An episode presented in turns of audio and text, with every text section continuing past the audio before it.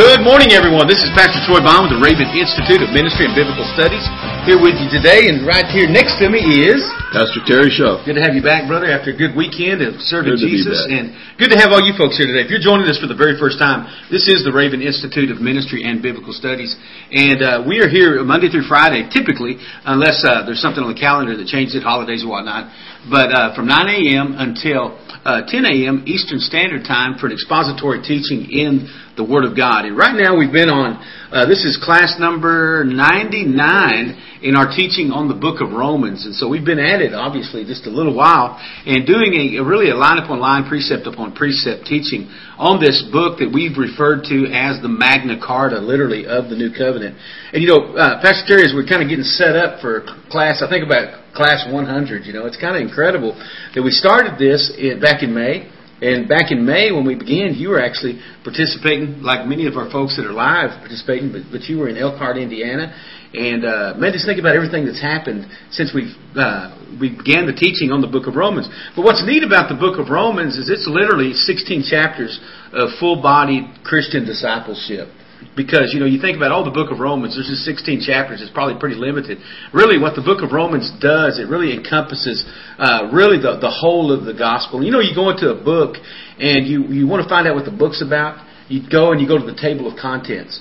Really, what the book of Romans can be is really a expanded table of contents and even a glossary of terms for the entirety of the New Covenant. And so, folks, if you can ever get your spiritual arms literally around the book of Romans, what you're going to find is that you not only have a greater and more thorough understanding of the New Covenant, but you'll have a greater understanding of what the Old Covenant was attempting to do and how it provided a shadow for those things to come. And so if you're joining us for the very first time, certainly we're on class number 99. But never fear. We actually have these classes available for you for free download in MP3 format.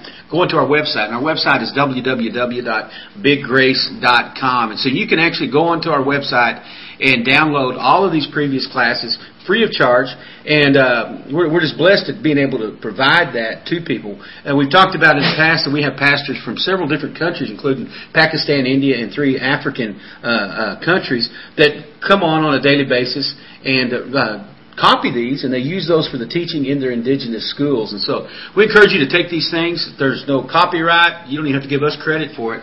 We're just there to lift up Jesus and to provide a service to you. And hopefully what it will be is a catalyst in your life to have that Acts 17:11 mentality of that we want to be more noble than the Thessalonians. We want to search the Scriptures daily to see if it was so.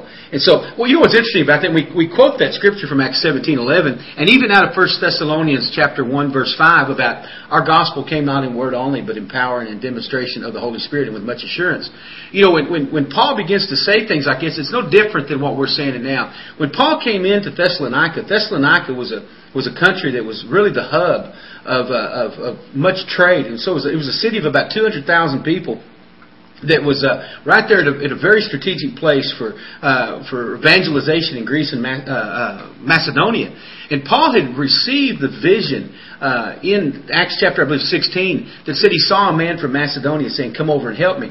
And so he went. He got that vision. He said, "I know that I had to endeavor to go and preach the gospel." And folks, we're here today as literally men from Macedonia. That we're just saying, you know, God has put that word out. Come over and help us. And so, you know, we've received the word from the man of Macedonia and Pakistan, and the man in India, and the man in Africa, and all across these United States and Canada and Central and South America. And we're responding literally in this teaching, not unlike Paul did when he went to Thessalonica to bring that teaching. And so, here we are responding to the man from Macedonia. And so he went, and what was interesting about that, Pastor Terry, is when he went, he began to go through some severe persecution.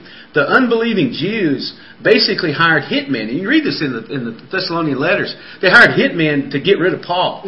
And when they couldn't find him, Jason, a dear Christian brother, had allowed them to stay in their home, and so Jason took him in, and so they went after Jason, and Jason ended up having to pay a bail, basically, and to kind of clear himself, and Paul ended up leaving there. He later connected with Silas and with Timothy, and ministered and wrote the book of First Corinthians in Corinth, and actually from Corinth is where he actually wrote the book of Thessalonians. And so we see that whole thing that's coming about. Then we get this Roman letter that encompasses basically all those teachings. And so First and Thessalonians was the response to the questions that they had. Paul ended up sending Timothy back in. And so folks, listen, when we get into the book of Romans, what it does, it begins to pull all these things together to equip us for the work of the ministry. And so if you're here today and you've been with us for the very first time, or if you've been with us any length of time, folks, we're all about getting the Word in us. That way we can get the Word out of us into other people's lives. And if you're not taking this Word, here we are 99 quote-unquote lessons in. If you're not taking and applying the principles of the Word of God in your daily life or in the ministry that God has called you to, or however you want to put those type of things, we fail. Because our goal is not to sit behind a camera 5 days a week, and we do other programs too in different formats. That's not our goal, is to sit here and get recognized or build a name for ourselves. What our goal is to build up the name of Jesus and to thoroughly equip you and empower you to give you that word, to get it ingrained upon your heart for a couple reasons. Number one, that you, as Ephesians tells us, that you would not be any more tossed to and fro by every wind of doctrine. That way when something strange comes down the pike, or something that is extra biblical, or something that's outside the realm of what we call the orthodox teaching of the Word of God, that immediately there's an alarm that goes off in your heart, and you're saying, you know what, something just doesn't line up. That you're going to be one that's like those Bereans that he went to following his departure from Thessalonica. That you're going to say, listen, I hear what you're saying, but I've got to go measure it against the Word of God. Folks, listen, this is the final say. I tell people in discipleship, if you don't have Bible, you don't have anything. And because our opinions or our ideologies or our philosophies or vain rudimentary teachings of men, as the Scripture calls them in the King James Version, those things are worthless apart from an understanding of the Word of God. The Scripture tells us that His people perish because of a lack of knowledge. And so what we want to come, and we want to equip you and empower you to move past that place of daily perishing. And some of you that are with us, you find yourself in a struggle. You find yourself never obtaining victory. You find yourself it's always questioning. I'm just pursuit of what is God saying? What is God saying? Folks, listen, when you begin to get that word embodied in you through the Spirit of God and through really a knowledge of the Word of God, what becomes? It becomes real to you. It becomes life to you. And it's not this thing where I'm waiting on God to write something in the sky or the tea leaves to fall in the right place, but it's that the intimacy of that voice. And the only way that you're going to know that voice is to spend time in the Word of God. As we say to close out every program, get into the Word and the Word will get into you. But because it's a living Word. It's that Theonoustos. It's that God-breathed Word. And so when we're here, once again, coming into Class 99, being Class 100 tomorrow, you've got to allow God to breathe upon you. You've got to allow that breath to come upon you. That way you're inhaling the goodness of that breath, the Word of God. And so when you exhale, if you believe as the Scripture says, out of your belly is going to flow rivers of living water. That's going to be the Theonoustos in, the Theonoustos out. And so you're going to have that God-breathed Word, and you're going to speak out of it, out of the abundance of the heart. The mouth speaks. And the only way you're going to speak the Word of God with power, with conviction, with clarity, and under the anointing is to allow that Word to get into you. And I've seen so many times, and I say this and I can't underscore it enough, Pastor, here we are, 99 lessons, and we're just basically about halfway through as far as the chapters go. So many people believe that there's a shortcut. They think that you just woke up one day and add water and you get an understanding of these things. They don't realize that the days, the hours, the years of laboring in the Word of God to allow that Word of God to get into you. When you do it, then you become skilled. It's like watching a skilled craftsman thinking, I want to learn to do that. And you're thinking that, hey, that guy made such a nice, beautiful vase. I want to be able to do that. Maybe I can go take some pottery classes at Pottery Barn and I'm going to do it. No, it's laboring in that. And folks, listen, your labor has got to be a labor of love after the Word of God on a daily basis. You've got to be like that deer that pants after the water brook, that's constantly in pursuit of the Word of God. God, reveal it to me. Show it to me. Holy Spirit, you said you would come and you would lead and guide me into all truth. And I'm expectant of that as we come to the Word of God. And so as we're coming into some, these triple-digit classes, so to speak, folks, I really don't want you to miss what God is wanting to do in our lives. And when I say ours, I'm not exempt from that. Certainly, I've studied the Word of God for years and years and years. But there's always, for me, a brand new discovery in the Word of God, a new truth, a new knowledge of Him, a greater intimacy with the Lord Jesus Christ, just a greater understanding through the experiences He brings me through and shows me what He wants to teach me. So, folks, listen, it is that relentless pursuit of the righteousness of God as revealed through the Word of God. And so, once again, if you're joining us, we thank you so much for taking the time. Some of these folks that are on our live program have been with us the duration of the time, and we so appreciate their faithfulness. But if you haven't, like I said, never fear. Those things are available to you. We're so grateful for the opportunity to teach the Word of God, to invest in you the things that God has freely invested into us. And so, thank you so much for being with us, and I believe God is going to continue to do some tremendous things. Amen. As we understand this Magna Carta of the Word of God. Pastor, why don't you open us in prayer? Just ask God's blessing on the teaching today, that those that may struggle with just understanding and comprehension and retention, because it's a whole lot. You know, we call it the fastest hour on the internet, and it's a lot in that. And you know, our goal is for your head to pop every single morning, and just to take those things in. So let's pray just for that wisdom, that clarity, that understanding for those that are receiving that, and also for us, that God, just as Paul prayed in Ephesians chapter 6, that we would have utterance to open our mouth boldly to make known the mystery of the gospel, that it would come forth with clarity, and it would be intelligible, and people would be able to comprehend it. And don't forget, we always come together and we pray for those that are sick in their bodies. Just pray for for God's healing and restoration to happen in people's lives that are struggling in their physical bodies today. Heavenly Father, we just come to you today, Father. We thank you and praise you for this day, Father. And Father, help us to use this day productively, Father, for you, Father, to touch someone that's lost out there, Father. And Father, help us today, Father, to apply your word in any situation we're going through, Father. Help us not to try to make it through things on our own knowledge, Father, but to take the knowledge from your word and apply that, Father. We do lift up all those today, Father, that are sick or struggling with any kind of disease, Father. And Father, we just ask for healing, Father, from the top of their head to the tip of their toes, Father. Just complete healing, Father.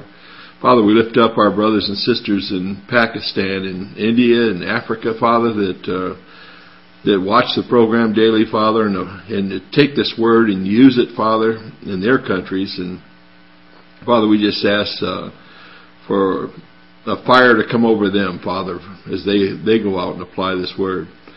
And Father, just help us to absorb the word today, Father. And Father, help us to be doers of your word and not mere listeners, Father. We just thank you, Father, so much for this day, Father, and for all that you do and all that you are. And we pray this in Jesus' name. Amen. Amen and amen. I do want to say this as we, other ones are entering the room. If you have any questions regarding the teachings that we do, folks, listen, we are so open to questions, challenges, whatever you want to call it.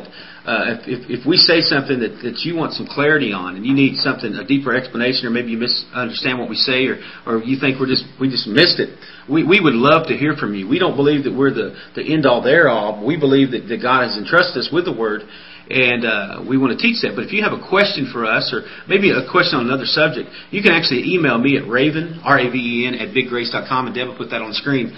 And ask you any questions you'd like. Just address that to Pastor Troy at Raven at biggrace.com is my email address, and I'd love to answer that. If it's something regarding our teaching, I'll actually I'll answer that right here on the program live for everyone else to hear, and we'll bring some clarity into those subject matters. So if anything like that you want to know about, let me know, because that's what we're here for. We want to be able to dialogue in that. If you're listening to us live and you have questions, please hold those things off until the 10 o'clock hour Eastern time. When the teaching's completed, I'll stick with you after we go off live, off the air, the live video feed. I'll be right here in the chat portion of that, and I'll answer your questions, stay with you. Or if you want to call me up directly, you can call me at 504-202-0939, 504-202-0939, and I'll take your call, and we can talk as long as you want to bring clarity into that. And I also want to say this, if you're with us from somewhere else, we have these sites that are actually embedded. You see a number of people that are on the live, but we actually have the embedded screen in places that people don't actually click onto to get in.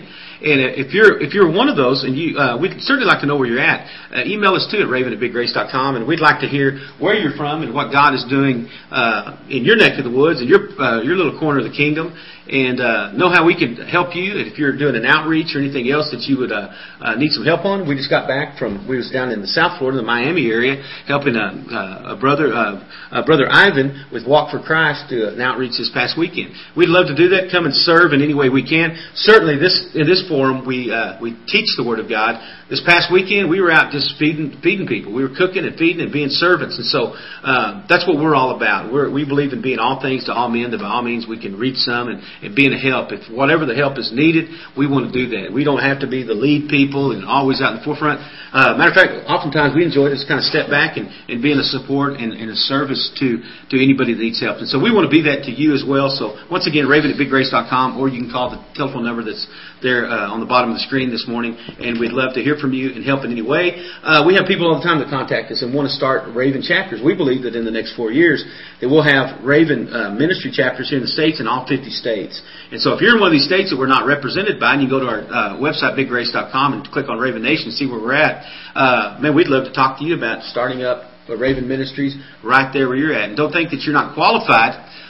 Man, we've got people from all walks of life that are going out and making a change in their community just by allowing the Holy Spirit to work in and through their lives. And you'd be amazed at what you can do just by being faithful. And so I felt I needed to say that to kind of put things in perspective for those that may be joining us for the first time or listen to this in a recorded format. So we're in the book of Romans, the 8th chapter, class number 99. Dun, dun, dun. I'm going to have some real neat music or something for the 100th class tomorrow. Maybe we can get some... Wear a suit or something. Maybe wear a suit. Or we can get us like one of them mock ones with like the, what do you call it, the tuxedo imprinted on it or something like that. I don't know if I'll be able to get Pastor Terry out of his T-shirt and shorts or whatever here in Central Florida, but maybe I can do it, or maybe we can superimpose something on the screen. That way it just looks like it. Deb said she'll wear a dress. Deb said she'd wear a dress. Okay. We're getting real formal here now, but maybe we can have some streamers or something exploding in the background or whatever else, and maybe we can get the studio audience to applaud or something, or I don't know what it is, but we'll do something neat for tomorrow's 100th class in that, because it's really, it's kind of a milestone. You think about just the commitment that people have made to be with us. And so, Romans chapter 8, I'm going to read verses 1 and 2 to you this morning. It says, "There is no condemnation to them that are in Christ Jesus, who walk not after the flesh, but after the Spirit. For the law of the Spirit of life in Christ Jesus has made me free from the law of sin and death." One thing is, as we continue to look at the 8th chapter, Pastor, and I've said this on a daily basis, the 8th chapter of the book of Romans is when God showed me this, it's what set me free. Literally. And if you'll look at what's interesting about the book of Romans in particular, we've talked about this as well. You think about Martin Luther and his contribution to the Reformation. And for him, here's a man that was raised within the dogma of the Catholic Church. He was under that bondage of that legalism and that system, and was lifeless. And so things began to get stirred in him, and he began to just despise all the indulgences and all the things related to Catholicism. And he got into the book of Romans, and God, boom, opened it up. And specifically, this 8th chapter is noted, and you read about what Martin Luther, just what happened in his life. And he began to see this gospel of grace come in. But there's such a freedom in the 8th chapter. We look at the first chapter, the second chapter, the third. Well, we look at all of them leading up to this point. And we see how, we talked about that the third chapter, it was a chapter of condemnation. It basically revealed that we've all sinned, we've come short of the glory of God, we've all fallen out of the way, and it began to just say, listen, sin has been condemned in the flesh. And if you want to walk in the flesh, go ahead and walk in the flesh. But condemnation is going to be upon you, because that is consistent with a flesh walk. And so, folks, if you're walking in condemnation on a daily basis, look no further than the mirror. All you got to do is look in the mirror. That's where condemnation points you to. And it points you to inward. And it's a walk that even in its best case scenario just causes you to walk in self-righteousness. That's always going to lead you right back to that place of condemnation, because none of us are able to do anything apart from a complete and total reliance and surrender to the Lord Jesus Christ. We have no ability. We were broken, and we were irreparable apart from the transformation that happens to us according to 2 Corinthians 5:17. We were in desperate need of that. And so the third chapter really pointed towards that. The 7th chapter that we just left last week, it basically just reveals, Paul said, listen, I got your same struggles.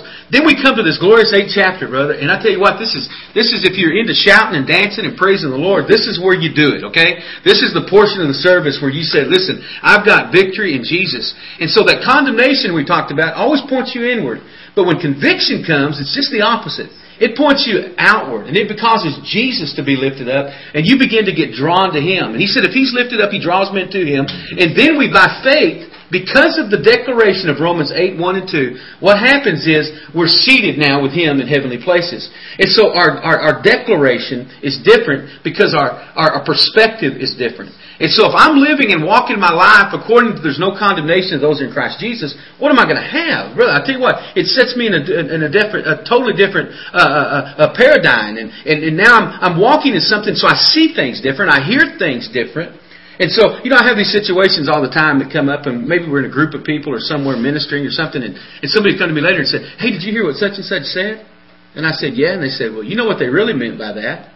And I said, well, no, I just heard what they said. Well, I've said this many times to people, listen, I don't function in the realm of condemnation.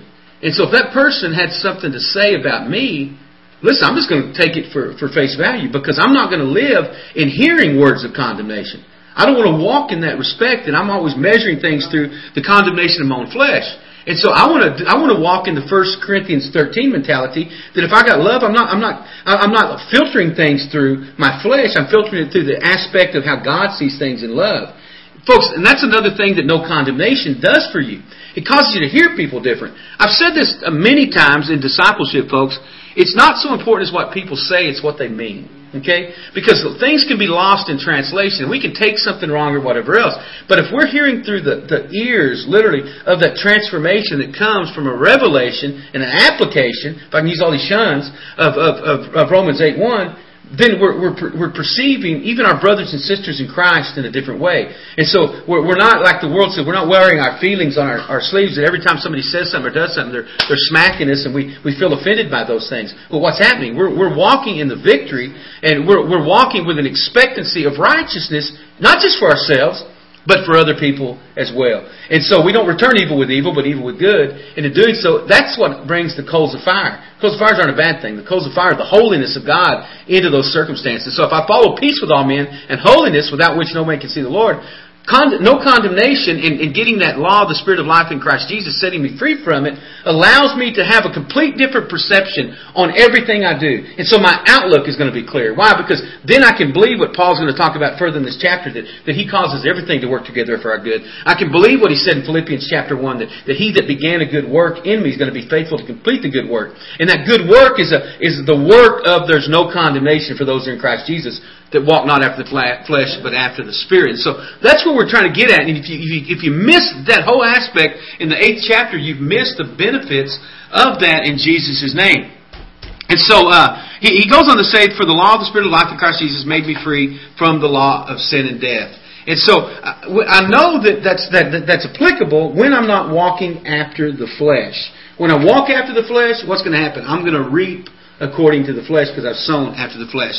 And so, one of the things that we dealt with as we closed out that last week's teaching in Romans 8, 1 and 2, is the subject of the law of the Spirit of life in Christ Jesus, setting me free from the law of sin and death. There's something, we think about the law of sin and death, and really, brother, most of us, at one time or another, and some even today that are sincere, genuine believers, you find certain areas of your life that are still shackled by the law of sin and death. That you walk and there's such a guilt in your life based upon things in the past. There's such a bondage to maybe different struggles in your life. Maybe you're dealing with some type of sin. Maybe you're a man out there and you're dealing with lust in your heart. Or maybe you're a woman dealing with lust in your heart. Or maybe you're an individual that's dealing with unforgiveness or bitterness. You know what you're doing? You're allowing that area of your life to be shackled by the law of sin and death. And so what does that do? You're crippled, you're shackled. And that is, as you wear that thing, you can try to dress it up all you want to, but it's just like a shackle on your wrist, brother. It's going to rub you the wrong way. Mm-hmm. And you're going to suffer, and you're going to be affected by that. And as you're affected by that, you're going to become infected by that. And it's going to spread to other areas of your life. And it's going to completely wreck your testimony. But what he's saying is the law of the Spirit of life in Christ Jesus becomes the key, literally, to break those chains of bondage. And the adversary, what he wants to do to each and every one of us, folks, when we come to this place, we come to God sent not His Son into the world to condemn the world, condemnation, but the world through him might be saved, according to John chapter 3. And so what the enemy wants to do is he wants to come and offer us the shackles of condemnation. He wants to offer them through disappointment. He wants to offer them through broken relationships. Whatever he can do, he wants to throw another shackle. It is not unlike the picture we have when Paul and Silas were ministering and they were cast into prison. What did they want to do? They wanted to shackle them by their circumstance and by their environment. Now, it would have been easy for them to say, because you'd hear this in the modern day church and even modern day evangelism. You know, somebody went and they got saved, they said, "Oh man, you know what? God just let them down." You know, they could have said that, and they could have said, "We were just great men of God doing tremendous thing, and now here we are all locked up, and we're in the stocks, and we're shackled in, and man, we're not getting good food to eat, and we're being persecuted." But what did they do? They didn't allow condemnation to come in, even within the confines of that environment. And so they began to praise the Lord. And they began to worship, and what did it say? Condemnation, or in their case, the condemnation that had manifested itself in a prison, under the prison, literally, it began to break and the doors got open. Folks, listen, some of you that are listening today, and maybe some of you that are alive, listen, circumstances have imprisoned you. They have. But listen, condemnation will only come when you focus upon the circumstance rather than the one who transcended the circumstance. Death, where's your sting? Grave, where's your victory? Death has been swallowed up in victory. That law of sin and death gets swallowed up in the victory that came through the finished work of the cross of Calvary. And as we put our trust and our faith in Him, we begin to see those circumstances mean very little to us. Folks, listen, God didn't come to change your circumstance. He came to change who you are. Do you hear what I'm saying? He came to change the person you are, not where you're at. Because, you know, God doesn't promise, you know, so many times in evangelical Christianity, "Why don't you come to the front and pray this prayer and all your problems are solved?" Brother, for me, that, you know, my problems, quote unquote, started the day I got saved. Why? Because then I began to see them for what they really were. And in this world, you'll suffer tribulations, you'll go through trials. He said, but do not fear, do not move from the opposite spectrum of faith. He said, because He's overcome the world. And so, how's He overcome the world? That the Spirit of life in Christ Jesus makes us free, sets us free from the law of sin and death. And so regardless if you find yourself in a prison, regardless if you find yourself in struggling in a particular relationship, regardless if you find yourself in a difficult circumstance regarding your finances or whatever it might be, you've got to move past seeing the condemnation that says, "What can I do?" and move to the law of the Spirit of life in Christ Jesus that said it's already been done. And so this circumstance I'm seeing is just temporary. Mm-hmm. And so I'm going to worship my way out of it. I'm going to praise my way out of it. And we talked about last night in our Raven House to House on Sunday nights that sometimes the manifestation of your worship isn't necessarily in a song. Maybe it's just in being steady. Maybe it's just in being faithful. Maybe it's just not in being swayed by your emotions or whatever else. And so that expression of worship becomes the manifestation of that key that says He set us free from the law of sin and death. And so even though the shackles may be laying there, they lay helpless at our feet. They don't have the ability to imprison us. They don't have the ability to, quote unquote, affect us and infect the rest of us because of who Christ Jesus is and what He's done into our life. And so I shared with you that we are always under a law. Okay? People like to say, you know, you'll talk to them and quote unquote modern religious people like to say, "Well, listen, that's just that's just legalism. You're trying to hold me to the Word." No, the Word is not legalism. The Word is what sets you free from legalism. Apart from the Word is what does that. But people don't want to believe that we're under the law. But folks, we are. We're under a law. If you're in Christ Jesus, you're under a law. If you're not under Christ Jesus, you are under a law. Now, the question is, which law do we want to be under? You know, brother, I want to be under a law. I want to be under a set of guidelines and circumstances, which is a law is. A law is a principle to live by.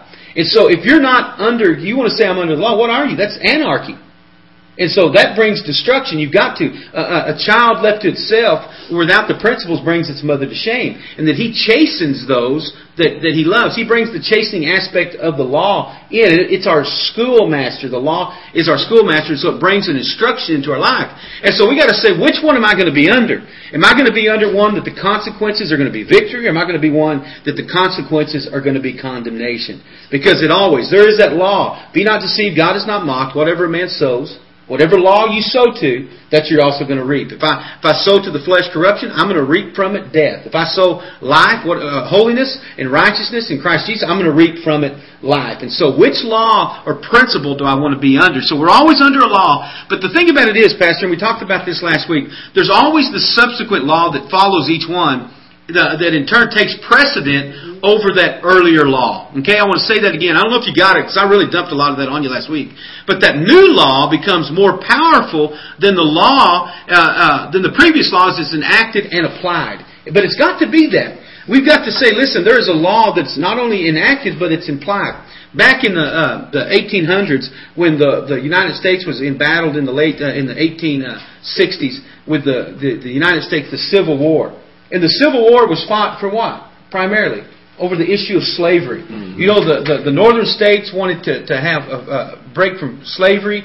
The southern states wanted to keep slavery. So it was the law of the Spirit of life in Christ Jesus versus the law of sin and death, pretty much. Let's set people free and let's not. And so a law came into pass. And President Abraham Lincoln signed something called the Emancipation Proclamation. And it was a law that was enacted. Now, because they didn't have the widespread media or the telecommunications that we have today, that law wasn't immediately applied. Do you hear what I'm saying? And there actually became a fight for that law, and that became the Civil War. And so, even though it was signed into law, that because it wasn't applied, there were still people held under slavery. There were still people that wanted to operate under the struggle and the stronghold of the previous law. The previous law that said people can do that. And so another law was enacted. It set the slaves free on paper. Okay? Folks, listen. You are free on paper, so to speak. But until you take the principles of this word and you begin to apply them, until you allow the proliferation of that truth to come out, it's just on paper. It's not life to you. And so, you can own a Bible, you can go to church, you can be a part of a Sunday school class, you can listen to Christian radio, or whatever it is, but until you allow that to be applied into your life, there's still slavery. And so, there were still hundreds of thousands of people held in slavery, even though that law was in place. Brother, I got good news. 2,000 years ago, there was a law signed, and it was not written by a pen on paper, but it was written by nail-scarred hands and blood that was poured out from the precious blood of Jesus, who's called the Lamb slain before the foundations of the world. That law, brother, is on the books. That law that sets men free, that law that delivers, that law that brings hope, that law that brings life, it's on the books. And there is a war. There is a civil war that has no civility to it whatsoever. There is a war because the kingdom of heaven suffers violence, but the violent take it by force.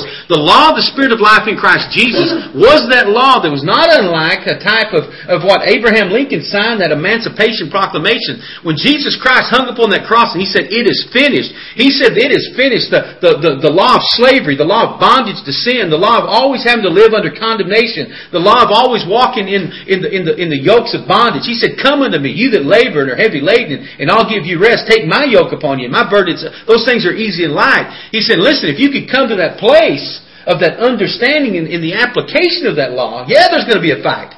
Yeah, there's going to be casualties along the way, just like there were on those battlefields at places like Gettysburg, that's right outside of where our Raven East Coast is. And there's bloodshed that's fallen on those.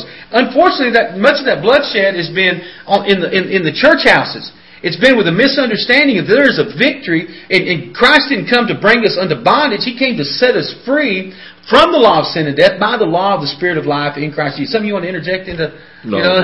You know, I just think I want to visit Gettysburg sometime when I get a chance. But, yeah, there you go. You've driven through it, but you didn't get a chance to stop. And so, folks, listen, that's exactly what that law of the Spirit of life in Christ Jesus. It has become the greater law that has brought us victory over that law that had previously, quote-unquote, been passed. And so, I share with you that we're in that thing, but there have been laws in this nation that have remained on the books, yet were effectively overridden by a new law that served to complete or correct the old law. And once again, folks, this is so true in the Word of God and in the Kingdom of God, that there's a law of sin and death which was enacted at the moment that man fell in the garden. It is. Boom. It came in. Not unlike when men were taken from their own countries and bound in slavery in this nation and other nations that had slavery. Even African people were keeping African people in slavery. And so it was not just a USA or a North American dilemma. It's been a worldwide thing, always wanting to hold somebody in bondage. Folks, listen. That law of sin and death, as soon as Adam fell, the freedom that they knew, it was over. And the shackles of sin were upon them. And you know, it almost became, well, this isn't too bad. I guess I could learn to live with this. Folks, listen. As those shackles stayed, there's always going to be another link to that chain. There's always going to be another pound to that weight that's going to be there. And so that law, it was a law that stood literally until another law came along. And when I'm talking about these principles and laws that come in and supersede the previous one, there was a law of faith that followed that. Maybe you don't even think about that. What came after the law of sin and death in the garden? There was a law of faith. And why can I say that? Because I know what Galatians 3:6 says. Even Abram believed God or had faith, and it was accounted unto him for righteousness. And so, even though the law of sin and death, when God called out Abram from Ur of the Chaldees, and he said, I want to make a people, and he said he believed God. And so, the law of faith came in, and even though, this preceded the law of Moses, that moral law of Moses. And so, the law of sin and death was there, and so how could God make him a people? Because there's another law enacted. He said, yeah, there is a law of sin and death. There was not even a nation of Israel. There was no Jews. Abram and his family, he became Abraham, the father of many nations, which fortunately we become the byproduct of the law of faith, the institution of the law of faith. And so it superseded that, and Abram became Abraham, and his escape from the law of sin and death was accomplished through the law of faith, and the law of faith became the greater of those two laws. And so it became a progressive thing. That gave way eventually to the law of Moses, and we talked about now we're at this age of grace, and we have the law of the Spirit of life in Christ Jesus. You know, I used that example last week of an aircraft, and the airplane is under the law of gravity as it sits idle right there on the tarmac. And so it has all the components, quote unquote, there's a law on the books. But as long as that airplane just sits there, even though it has jet engines, even though it has wings, it still does not fly until that law that's in place, which in physics, it's called the law of the greater power. There's got to be something that comes upon that aircraft that enables it, that somebody, quote-unquote, sets in the captain's chair and turns on the aircraft. And so it has two components that are there. One of the components for the law of the greater power in aviation is thrust. And so they got the thrust that's there. The second thing is lift. The lift is based upon the configuration of the wings. And so even though it has wings and it has engines, until you get in and turn it on, there's no power in it. Mm-hmm. Folks, some of you are setting, quote-unquote, on the tarmac of religion. You're setting on the tarmac of your church pew, and you're wondering why you're not getting lifted up. Because God has given you the components, but you've got to say, God, I want you to come in, and I want you to set in to become the captain of my salvation. I want you to put the fuel, so to speak, into that engine. I want you to become that spark that's going to ignite that. It's going to bring thrust into my life. Folks, listen, that plane will never rise above the gravitational pull of the earth until it's got thrust and until it gets moving. And until you get moving with the things of God, you've said to yourself, listen, well, one day when God moves me, or one day, you know what, I've got all these things and God's given me these promises, I've got in the Word. Folks, you've got to get out of your seats, so to speak, and into the streets. You've got to move from the complacency of your cozy place right there tucked in close to the terminal, so to speak. Amen. You've got to pull away, and you've got to pull back that power. And brother, I tell you what, I fly all the time now, so it's not that much of a thing. But I guarantee you, when I first started flying, every time that thing, man, I had white knuckle religion. I was grabbing that. Lord Jesus, help me get through this, and I'd feel the power of that plane, and we'd get lift off. And you know, until I got at about a cruising altitude of 30,000 feet, you know what? I was thinking, okay, stabilize. There's turbulence, folks. In our spiritual walk, it's the exact same thing that he's talking about right here. God has given us those components. He has put those things in it, and he's set in the driver's seat by faith. And as long as we allow Him to empower those things that He's put in our life, listen, we're going to transcend. We're going to rise above that gravitational pull of the sin nature. And that's what it is. It's constantly pulling. Because, brother, I guarantee you, at 30,000 feet, break those wings off. And you know what's going to happen? You're going to drop like a rock. You hear what I'm saying? You leave the wings on, cut those engines. You know what's going to happen? You're going to drop like a rock. You might be in a controlled free fall, But you're going to come down eventually, and you're going to make a heavy impact, and there's going to be casualties involved. Folks, it's the exact same thing. You can't think that you're going to walk an aisle one day and get saved and say, and think every night, now I lay me down to sleep, and I pray the Lord my soul to keep, and think that you're going to turn off the quote-unquote the thrusters and stop moving forward in Christ Jesus and expect to stay above the gravitational pull of the sin nature.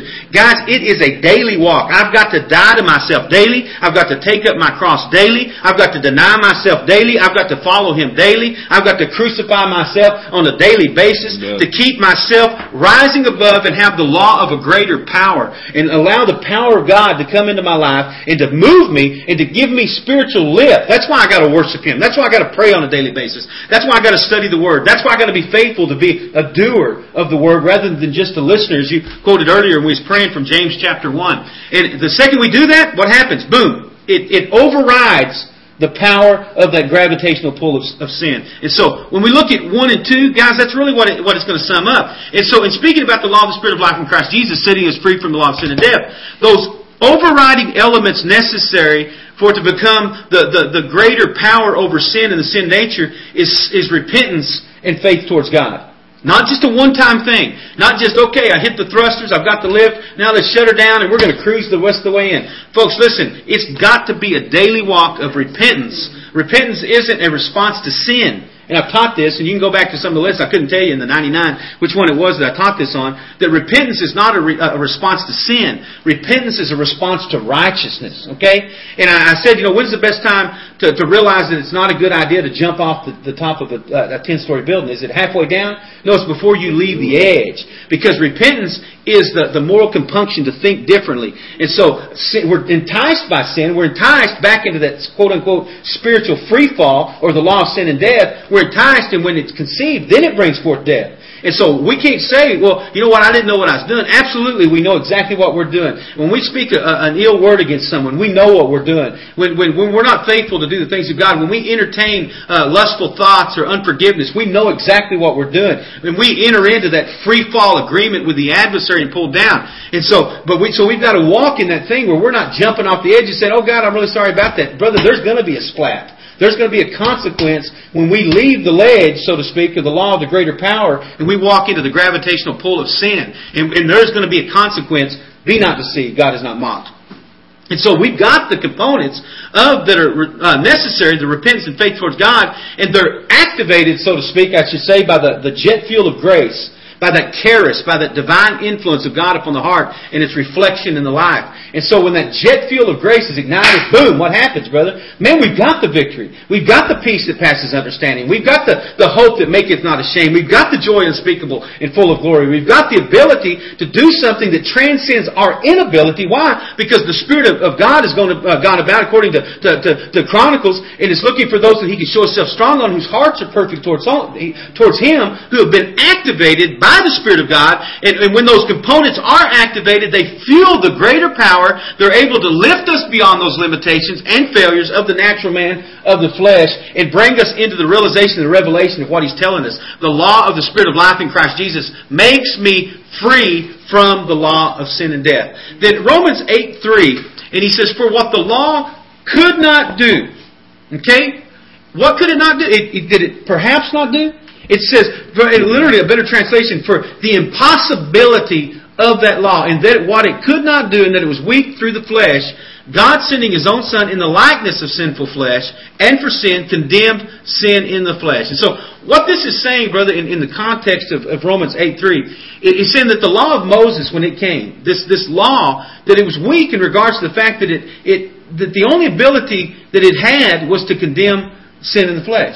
I don't know if you've thought about that, but the only ability that the law of Moses had was to condemn sin in the flesh. Thou shalt have no other gods before me. What did they do? They had other gods. Thou shalt not take the name of the Lord your God in vain. Remember the Sabbath day to keep it holy. You'll honor your mother and father. Thou shalt not kill. Thou shalt not steal. Thou shalt not covet. Thou shalt not commit adultery. All these things that were encompassed, we call them the Ten Commandments. All they could eventually do, and all they were really designed to do, was to condemn the sinner.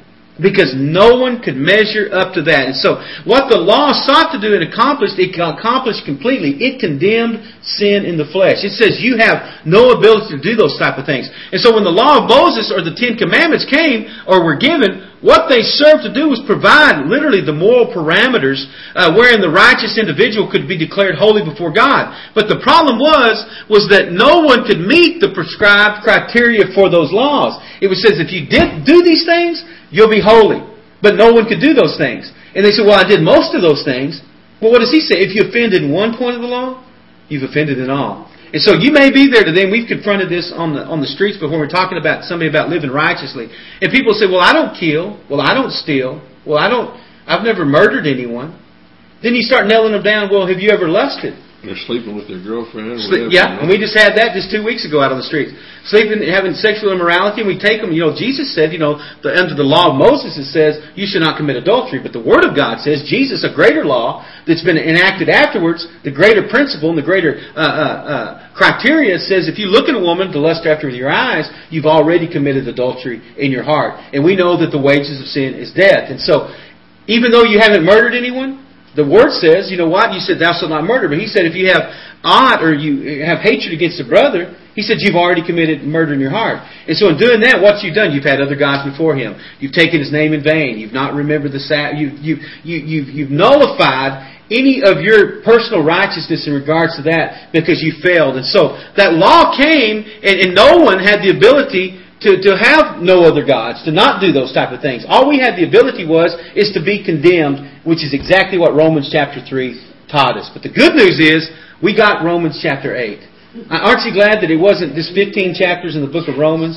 That we got this 8th chapter that tells us, listen guys, you were imprisoned, but through your worship, through your faithfulness, through your obedience to what I'm trying to teach you in the Word of God, as Paul the Apostle is teaching us in this, listen, there is a victory over those things. So, another law came into effect, and that was after that law of faith that Abram had, and it became the law of sacrifice, which became a type of the cross. Okay? And in the Old Testament, this law, though, because it was only a type and a shadow, could not free man from the law of sin and death. All it could do was offer a momentary reprieve from this law that was always at work to condemn the sinner by nature. And so, we got this law of the sacrifice. And so, Abram, it said he had faith and it was counted unto him righteousness. Then he offered a sacrifice. Then Moses comes along and we get that moral law of Moses. And within that, there's these sacrifices. We did 10 lessons. I think it was classes, what was it, sis? 20? The one on the tabernacle? Oh, 20. Around 38. Around 30. If you go to 30, you can go frontwards and backwards on those teachings. We talked about a lot of this, and that's the law of the sacrifice that came in. But once again, brother, it was only designed for a momentary reprieve, because the blood of bulls and the blood of lambs, it's going to dry up. And so our ability to walk under that, quote unquote, is going to dry up. And we see people that come and they come into a church and they're excited, but they're not walking under the law of the Spirit of life in Christ Jesus. They're walking under the law of religion. And so it dries up after a while. They're there for one thing. What happened to them? They were so excited about serving God for a while. Now they don't even go to church and they're back living the same life. Because they never got set free. They want to adopt a shadow Christianity or carnal Christianity, thinking that it was going to carry them through, but it, quote unquote, that blood dried up on the altar. And so what people are trying to do, brother, in that, and we see it in today's church, is they really don't want sin to become condemned in the flesh and take on that new nature of Christ Jesus. They just want a stay of execution. And so you hear about all the time that the United States Supreme Court has offered a stay of execution for a convicted murderer in Texas or in California or whatever else until they can look at the facts. And so people are like, oh, good. But you know what? They offer a stay of execution. That just means they're postponing it. It doesn't mean that man's moved off of death row. And so, folks, every single one of us in our lifetime had received a momentary reprieve or a stay of execution. And we think, oh, I'm good. I'm not going to go to death row. Well, you haven't been pardoned until you come to faith in the Lord Jesus Christ.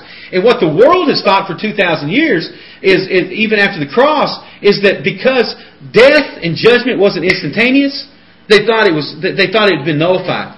And that's what the world does. Because they've got a reprieve, because they got a momentary stay of execution based upon the grace and mercy of God, they said, well, God's not going to do anything. You know, these Christians are telling me I'm out having sex and I'm having a good time, or I'm out, you know, doing drugs or partying or whatever else, and I'm God isn't judging me, and they shake their fist at heaven. But I tell you what, there's coming a day of reckoning. There's coming a day where they're going to have to sit in that jury room, and they're going to stand before the King of Kings and the Lord of Lords, before that great white throne judgment, and the books are going to be opened. The evidence is going to be entered into the record. And it says that every man is going to be judged according to his works, and whosoever's name is not found written in the Lamb's Book of Life is going to be cast into the lake of fire for eternity. And the only way we're going to come from that, or have those principles and remove from that, is the law of the Spirit of life in Christ Jesus, setting us free from the law of sin and death. And so, all laws, apart from the law of the Spirit of life in Christ Jesus, will eventually reveal an inability of fallen man.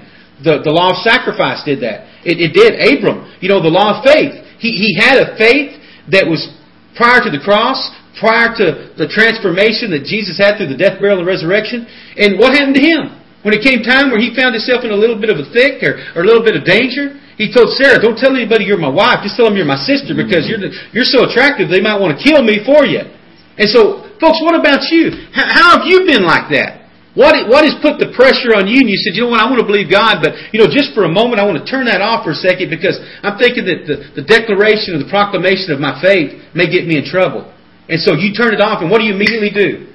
Once you revert from that law of faith, in his case, you immediately slip right back into the law of sin and death. And so what did he find himself doing? The king says, why did you tell us this lie? Why didn't you just tell us the truth? And our king is asking the same thing. Folks, speak the truth. Admit it. Confess your sins. That times of refreshing could come from the presence of the Lord, according to Acts 3:17. And allow 3:19, and allow the power of God to come and do that transformation in your life.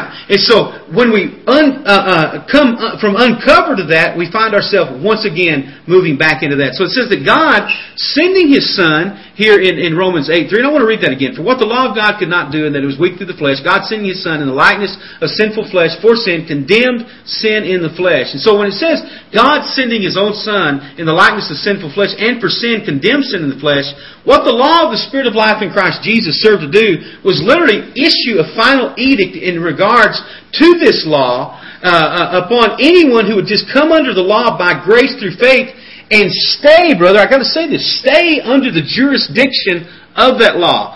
Folks, your Christian walk has got to continuously be refueled. You know, in aviation today, brother, you don't even have to stop at the airport to be refueled. Military planes, they're refueled in the air. Folks, listen, should be the Christian walk. Really, that whole picture of aviation and the law of the greater power should be ours. You don't have to come down and crash. Do you hear me? You don't have to land and say, well, you know what? Man, God's been doing something up here for me. I've been seated with Him in heavenly places. Folks, listen. He will bring the fueling tanker to you. You don't have to live this up and down life of one day I'm up and 1 minute I'm down. What does He do? He comes and He refuels you in midair. We've got to say, listen, God, I am not living in the dominion of the law of sin and death. I'm not living in the dominion of the condemnation of the flesh. What I'm going to do is I'm going to allow the work of God to work in my life, and I'm going to stay seated with Him. I'm going to keep the God perspective that we've talked about. I'm going to allow God to refuel me in midair. I'm going to stay doing. I'm not going to say, well, I've got to go hide for a little while and maybe God will fix things. No way. I'm going to keep pressing. I'm going to keep pushing. I'm going to do what it says in Philippians 3, forgetting the things that are behind, forgetting the tarmac and the cozy confines of the air terminal, and I'm going to continue to keep the thrust on. I'm going to continue to allow the lift of God's Spirit and allow Him to lift me and allow me to be lifted as I focus upon Him, and knowing that as I seek Him and as I press towards that mark, that man, that fueling plane is always going to come up and it's going to drop that line to me, and He's going to be pumping the Spirit of God into me. He's always going to give me hope.